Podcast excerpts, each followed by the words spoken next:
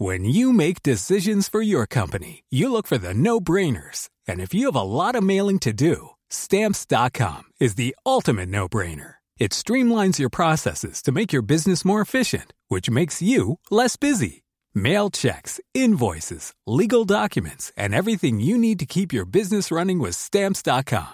Seamlessly connect with every major marketplace and shopping cart. Schedule package pickups and see your cheapest and fastest shipping options from different carriers with rates up to 89% off USPS and UPS rates. And with the stamps.com mobile app, you can take care of mailing and shipping wherever you are. Make the same no-brainer decision as over 1 million other businesses with stamps.com. Sign up with code program for a 4-week trial plus free postage and a free digital scale. No long-term commitments or contracts. That's stamps.com. Code program. Hi, it's Manveen here. Just a reminder that today's episode of the award winning series Who Killed CJ Davis was first published last summer. A warning just before we begin. Some listeners may find some of what we're about to hear distressing. Also, this episode contains some strong language last time on Who Killed CJ Davis. My son was in the top of McDonald's, scared for his frigging life. These people will stop at nothing. I'm the person that told the police. Tell your mum, your dad, your gran, all of them to come and find me. Too many children and young men have lost their lives over, frankly, nonsense.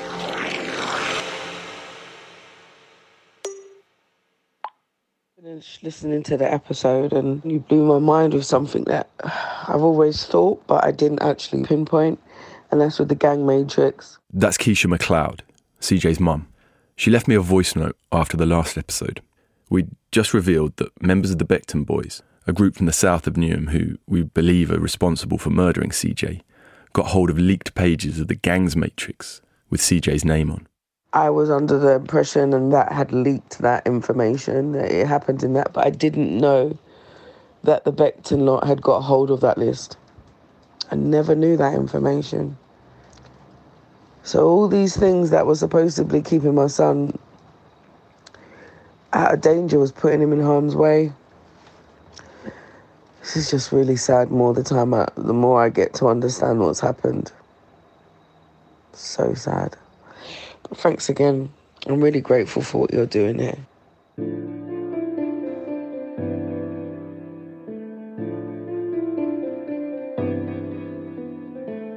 This is episode 4 of Who Killed CJ Davis. CJ was just 14 years old when he was shot dead in broad daylight by a playground in Forest Gate in Newham, East London. It was three years ago, on September the 4th, 2017. No one's ever been charged with his murder. It's suspected he was the victim of what's called a ride out, where a gang drives into another's territory hunting for rivals to kill or maim. So far, we've looked at CJ's short life, how he fell out of mainstream education, and how he was sucked into the world of the gangs of Newham. Today, we look at the murder scene and the wall of silence. Showing different members of the. Here we go. What information about those individuals did it have? I'm sitting in the radio studios at the Times building in London Bridge, which is nestled just beside the Shard near the River Thames in central London. Actually, no, let's do that later. Yeah, so so it's essentially a, a, a spreadsheet. The other voice you hear is Poppy, my producer. We're discussing what we know so far about CJ's death. It also has certain reference numbers. At the end of the last episode, we revealed that CJ's name was leaked to members of a rival gang called the Beckton Boys. It was on a police database for London called the Gang Matrix. It doesn't have addresses. I'm explaining exactly what that is and how its leak, nine months before his death, may have cost CJ his life. So let's get now into the gang matrix. We alluded to it in the last episode. Can you just explain what it is and how you became aware of it? So the gang matrix is a spreadsheet, a very large spreadsheet, which has thousands of names on. It's for monitoring gang members, gang associates, and victims of gang related crime. So if you're stabbed in the street at CJ's age, let's say, you're likely to be put on there as a green nominal, which means you're not considered to be an active criminal member of a gang, but you're at risk of gang membership or criminal exploitation, perhaps. So, how did you then discover that that highly sensitive spreadsheet was leaked to gang members? We knew the matrix, it's shared with third parties, local authorities who are in charge of social care, youth workers sometimes, and it's supposed to be very closely guarded. Now, there was a leak through Newham Council, and we knew about that. We also knew that CJ's name was on the leaked pages, but a source close to the group in the South told me not only that they were aware that CJ's name was on these pages, but that they had copies of them. Now, the group in the South that I'm talking about are what the police call the Beckton Boys. The South is the south of Newham, a borough in East London. Their leader is known as Young Diz, whose real name is Isaac Donko. He's currently in jail. It was the Beckton boys who got hold of some parts of the gang matrix after it was leaked in January 2017. It meant they had access to a list which included the names of their rival gang, Woodgrange, who operate in the north of Newham. So, to be absolutely clear, the Beckton boys, who's led by young Diz, were the ones who managed to get hold of this database. I'm certain of that, yeah. Do we think that CJ's name on it put him at risk? A highly active group who, as a pattern of behavior, go and hunt out rivals to kill or maim, having your name with the rival gang's name beside it must put you at some level of risk. Whether that signifies that CJ could have been deliberately targeted in that, that way, I don't know.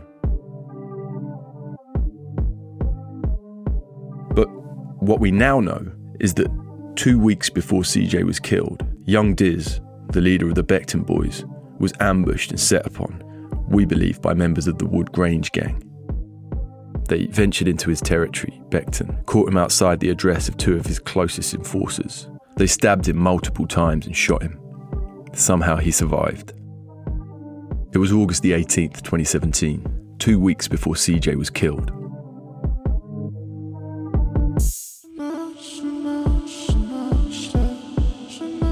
The febrile streets of Newham were bad before, it was now inevitable the attack would trigger a backlash.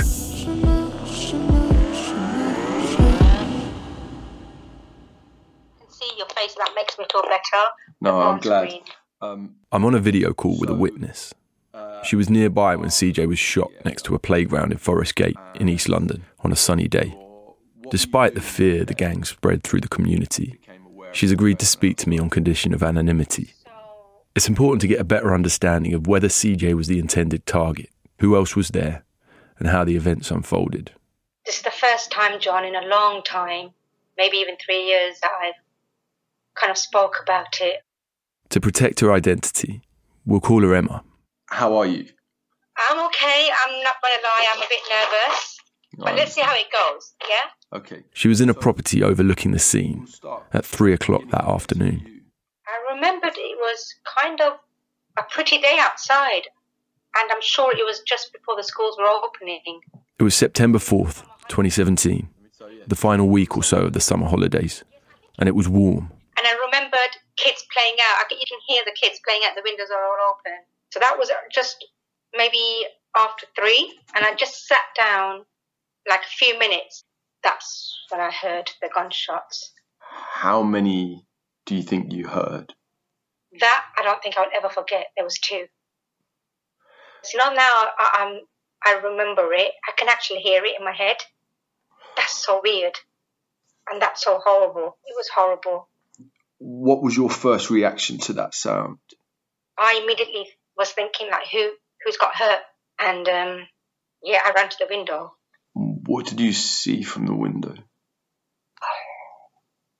I I I oh, I bent down and it was horrible. It was horrible. I mean, you're literally on the floor, kind of your knees are on the floor because you don't want to be seen. Outside the window, other than the victim, what else was, you know, what was that scene in the immediate aftermath? Could you see people? I can see one man. I just got onto the floor because I didn't want to be seen. Yeah. You know, I didn't want to see him. I didn't want him to see me. And What, to the best of your memory, did that man look like? I didn't get a good a good look. I can't even really. I don't even know how he looked. I know that he he. I don't know if he had a mask or if his if his head was in his hoodie, like covered to his nose, like where he put his head into it. I don't even think it was a mask. I think it was more of his had a hoodie and his or a jacket and he's he's kind of trying to put his head into it and it was I can see a gun. Like I can see it. I'm trying to think if it was hanging out, if it was underneath his sleeve or his jacket, but I can see that it was a um, maybe an arm length, maybe my arm length, like as if he was carrying that. But he didn't run like he he run for his life. You know, so there, there's a there's different types of running, isn't it? It was just so easy, like kind of a little jog back to to his car. You mentioned he was wearing a hoodie. I think it was dark. You know, his ethnicity, he was black. You can see that he was black. You can see his eyes. You can see his forehead. I could make that out, but that's about it really because I didn't want to look at him. For the first few weeks, John, I I did remember a lot, and I could never get him out of my head. I could never get that run or that face or that eyes. It was so hard. It took so many years to kind of get all this out of me. Like just kind of forget about it. Emma might have tried hard to forget the ordeal, but she remembers it well, being crouched by that window, trying to see without being seen, worried for her safety. And by that time, I was already on the phone with the police. So as I was crawling, going up the stairs, I was trying to dial 999, but I was shaking. I was looking out at the same time to see who's got shot. Because on the same time, as I'm trying to look out through the window, look to see who's being shot or hurt, I'm on the phone with the police. I said to the police, Do you know something? I think someone's been hurt. Now, I couldn't make sense. And to be sure, to be sure, so I was telling the emergency services, I'm going to go out. And I was on the phone. I came out. I ran out, John. I literally ran out. You know, all this happened in minutes. And I'm describing it. It sounds like I had time to think. No, I didn't. All, the, all this was in seconds and minutes, and I was out. I ran across the road. So I saw him there. I saw a boy. I saw CJ.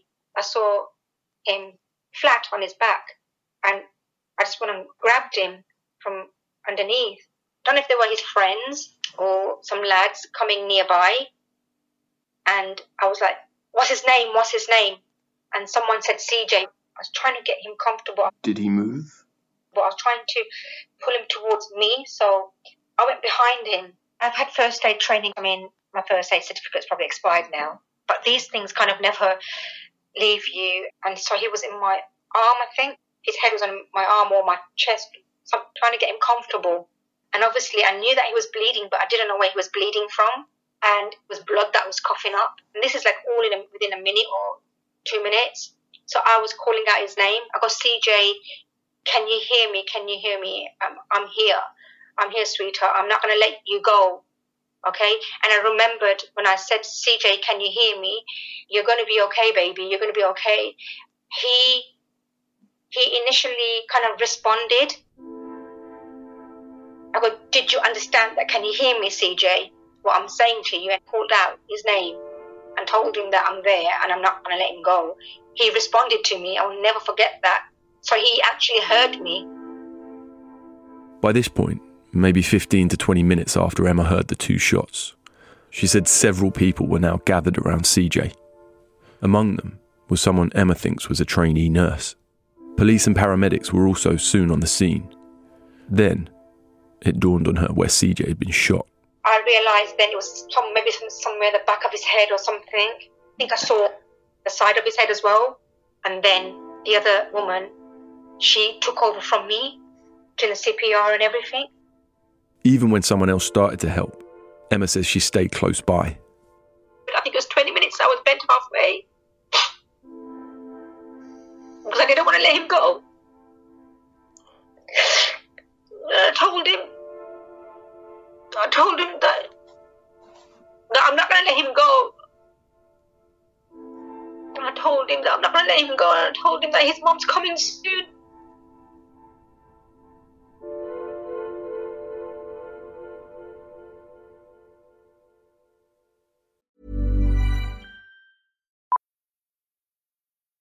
Millions of people have lost weight with personalized plans from Noom, like Evan, who can't stand salads and still lost 50 pounds. Salads, generally, for most people, are the easy button, right? For me, that wasn't an option. I never really was a salad guy. That's just not who I am. But Noom worked for me. Get your personalized plan today at Noom.com. Real Noom user compensated to provide their story. In four weeks, the typical Noom user can expect to lose one to two pounds per week. Individual results may vary. Cool fact a crocodile can't stick out its tongue. Also, you can get health insurance for a month or just under a year in some states. United Healthcare short term insurance plans, underwritten by Golden Rule Insurance Company, offer flexible, budget friendly coverage for you. Learn more at uh1.com. It's that time of the year. Your vacation is coming up. You can already hear the beach waves, feel the warm breeze, relax, and think about work. You really, really want it all to work out while you're away. Monday.com gives you and the team that peace of mind. When all work is on one platform and everyone's in sync, things just flow wherever you are. Tap the banner to go to Monday.com.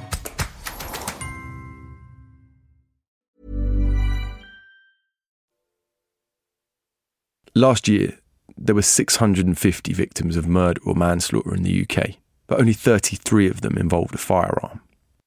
Meanwhile, Scotland Yard revealed that in the past two decades, there are currently 863 unsolved murder cases across London. However, the force did say that the vast majority of murders are eventually solved, but this is in large part due to the fact that police never close a murder case, so often a conviction comes years after. Also, in recent years, due to a shortage of resources and fewer detectives, the rate at which forces are solving these cases is diminishing put onto the gang matrix alongside eh, senior active gang members. It's been six months since my producer Poppy and I started work on this podcast. Back in the Times radio studios in central London, we were going over where we've got to so far. Remember, this is a live police investigation. In parallel, this podcast is being made week by week, with new developments constantly coming in, and we're following new leads from new sources. It, it, also has certain reference numbers um, Let's rewind to the five minutes before the death of CJ that we just heard there. Can you go through the kind of what happened, what we know now happened? So the Range Rover pulls up directly beside the playground. CJ and his friends are hanging around on these three brick built planters. He's sat in, we think, sitting on, on the middle on a wall. Car pulls up. At least one person gets out we're, we're still not sure. The witness said it was one man and he returned to the driver's seat, but she wouldn't have been able to see the entire time. Then two shotgun shells are fired, we think in quick succession, could indicate one double barreled weapon. Could that mean there were two shooters? It could. We don't have any other witness accounts talking about perpetrators at the moment, which is a problem. The group around CJ quickly disperse, except for Jamal, who is shot in the leg. Jamal Reed was the other boy who was shot that day. We mentioned him back in episode two. He was carrying an injury, so might have struggled to get away as quickly.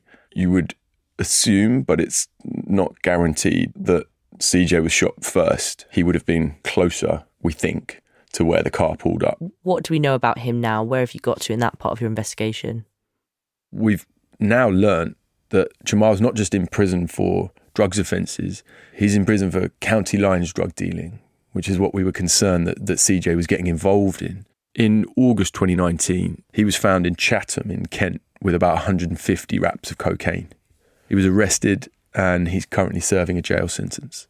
We know Jamal was just 17 when he was shot.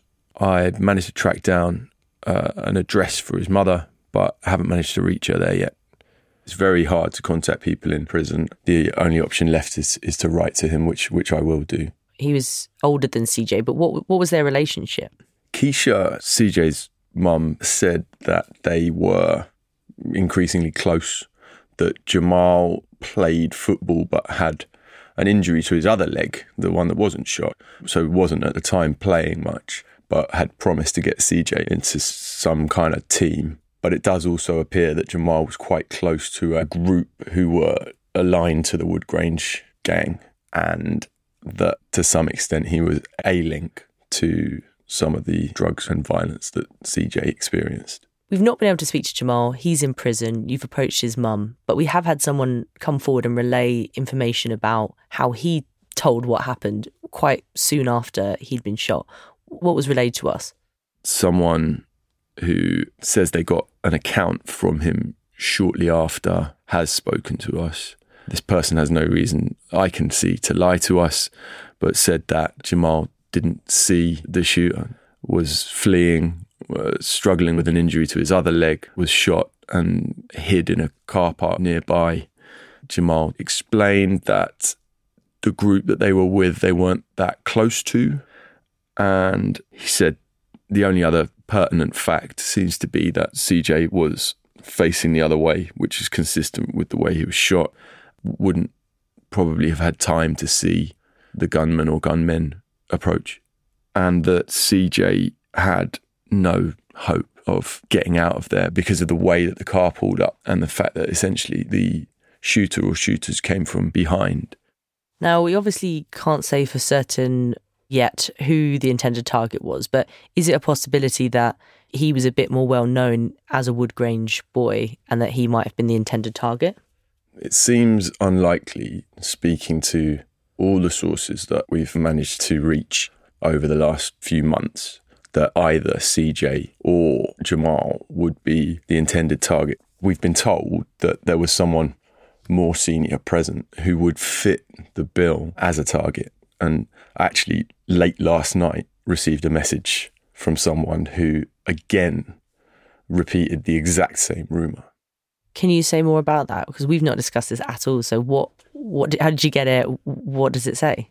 I've been speaking to a couple of sources, north and south, so Woodgrange linked and, and Beckton linked, and um, one name comes up again and again. Well, certainly three times now. He is a rapper. He's considered an elder among the Woodgrange group.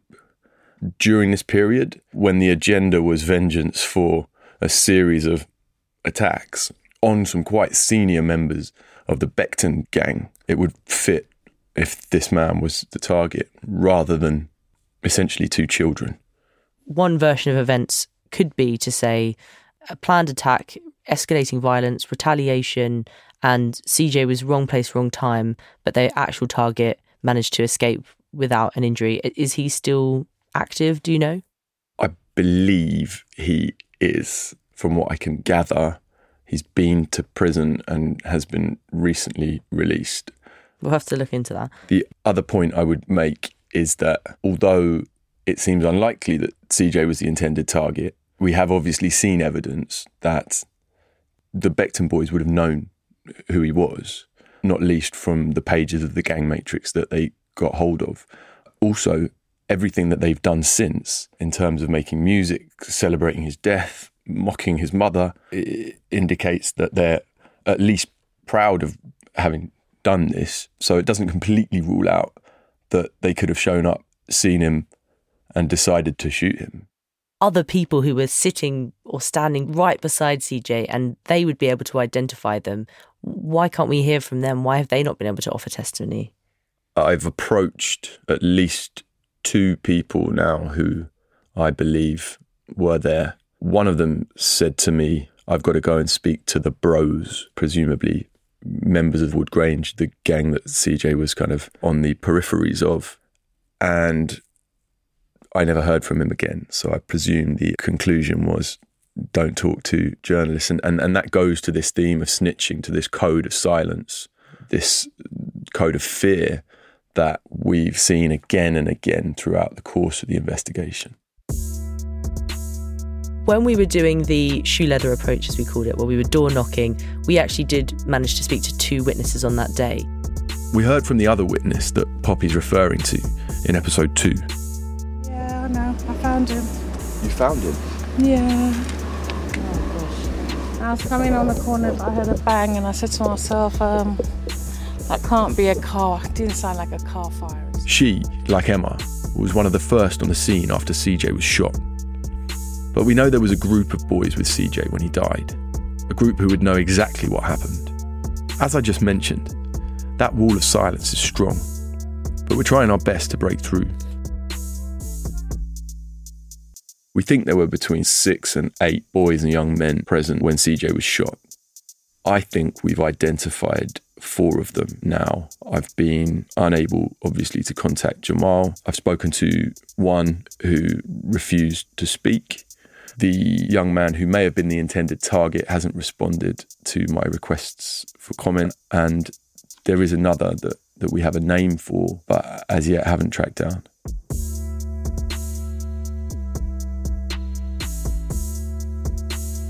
Witnesses are reluctant to come forward for fear of retribution, often from people they've seen firsthand commit acts of extreme violence, even murder. In CJ's case, even the offer of £20,000 has done little, it appears, to encourage anyone to come forward. The UK does have a witness protection scheme. It's overseen by the National Crime Agency, but it's hugely costly to the taxpayer and involves the witness giving up much of their life and their support network. At most, only a few dozen people each year actually ever get the support of the scheme. There was a lot of people there by that time, maybe friends that he was hanging around with there. Back at the playground, and our witness Emma is trying to keep CJ alive. I heard that there was another lad shot further down, or he was shot at the same time, Emma's referring to Jamal Reed. but he must have run and collapsed a few yards down the road. You mentioned some of the boys you think might have been with CJ. Do you remember anything about them? Not really. I mean, obviously, it was one of them that gave me the name. Someone said, "Oh, his name's CJ." I know, and that's when I was talking to CJ, and that's when he responded. But you know, you just had the feeling that you know they were there or they know him. Unfortunately, Emma can't remember too much about exactly who CJ was with when he was shot. She does say it was a group of probably around seven boys, plenty of witnesses. The whole experience has had a traumatic effect on her, and just as we're finishing up the interview, Emma remembered a detail that made her sit up sharply. But you tell me if there's anything that's sticking out in your head that you feel like you need to say. So when I got to CJ, I went round to pick him up to hold his head. I looked back. When I looked back, John, I'm pretty sure that I saw that car still there, the back of that car. So you would have run past the car and it would have stayed there. And this is what I'm like. I don't think about it, but now I'm talking about it, and I remember even at that time, and I'm so petrified of you know, like kind of going back because it is quite scary, isn't it? Like I'm going to see somebody that's just been shot by somebody, and that person may have been still parked there or still inside that car, whilst because he could have just come back. He could have just come back, and he could have done. But I don't like thinking about what could have happened. Did you then hear it move off or, or leave the scene? I didn't hear it, but I remembered looking back again and it wasn't there. Now I know that I ran out and that mm. person must have seen me run out. I don't know. I believe that there are people out there who knew like what happened, why it happened. I believe that no one's speaking. One of the reasons why I'm uh, I'm talking about this and I'm, I'm you know I, I've agreed to do this. It's it's it's really painful. It's so traumatizing for me talking about it because it feels like it just happened the other day. I'm reliving it where I've tried my hardest to forget about it.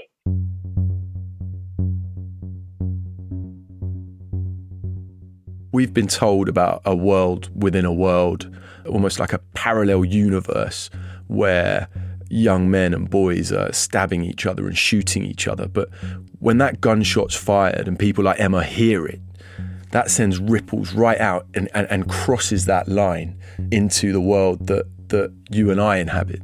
It echoes into the lives of these people. These witnesses we've spoken to are visibly shaken. They carry with them this violence that they've never experienced before, that they don't understand, that they can't readily process to some extent. They cross the line from their normal working life, their normal world, very slightly into this gang world that we've been talking about, the city within a city, that they might be completely unaware of. And once they've heard the gunshot, seen the knife, seen the blood on their doorstep, they can't unsee it.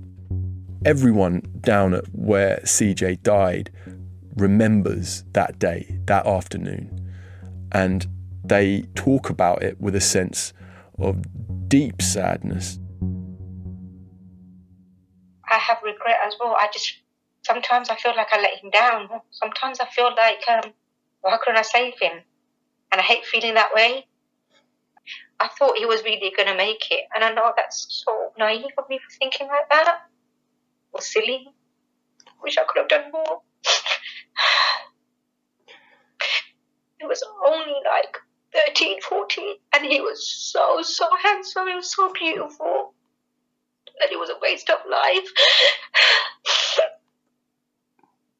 I just hope, I really hope that someone that knows something somewhere can open up and speak out. So his family, his mom, can have a little peace inside. Another part of making this has been that Keisha is so incredibly strong, continues to give interviews and, and discuss what happened. Do you know how how she's doing and how she's been receiving the series? She's just message me as you ask that question. Keisha is incredibly resilient. I think over recent weeks, she has been through a lot, reliving all of those last months of her son's life and the moment of his death in granular detail. She is doing incredibly well considering. And she hopes that ultimately there'll be justice for CJ. That's her objective in this. That's I think that's everyone's objective. And if you had a message for anyone listening who does have information, what would it be? Keisha, CJ's mother, has repeatedly begged anyone who can offer any information to come forward. If it's the case that, that you would never countenance speaking to the police, then speak to us. Next week will mark three years since CJ was killed. Poppy and I have finally secured an interview with the one man closest to the case, the lead investigator. My name's Dave Wellams. I'm a Detective Chief Inspector and I work on the Homicide Command based in East London. It's what I would say a controlled progressive drive. Does that suggest to you anything? You know, can you draw any conclusions from from that? The driver wasn't panicking. Maybe not unused to that situation. And we'll seek to reveal the names of the men we believe could be the prime suspects in his murder. This podcast is written and hosted by me, John Simpson, the crime correspondent for The Times. This episode is produced by Will Rowe. The executive producer is Poppy Damon. Sound design is by Carla Patella. Original music was composed by Cam Shuck. You can find his work at satellitestudios.co.uk. If you have any information on CJ's death, please contact us using the tips email, phone number, WhatsApp, and Instagram in the podcast description. You can contact the police. The information is also in the podcast description, and they're offering a £20,000 reward. You can find us on Acast, Apple Podcasts, Spotify, and more. This podcast was brought to you by the Stories of Our Times production team, a daily news podcast hosted by Manveen Rana and David Aaronovitch, bringing you one remarkable story told in depth each day, available wherever you get your podcasts. It's also now available on the Times radio app, along with all the other podcasts from the Times. To download the app, search for Times Radio on your App Store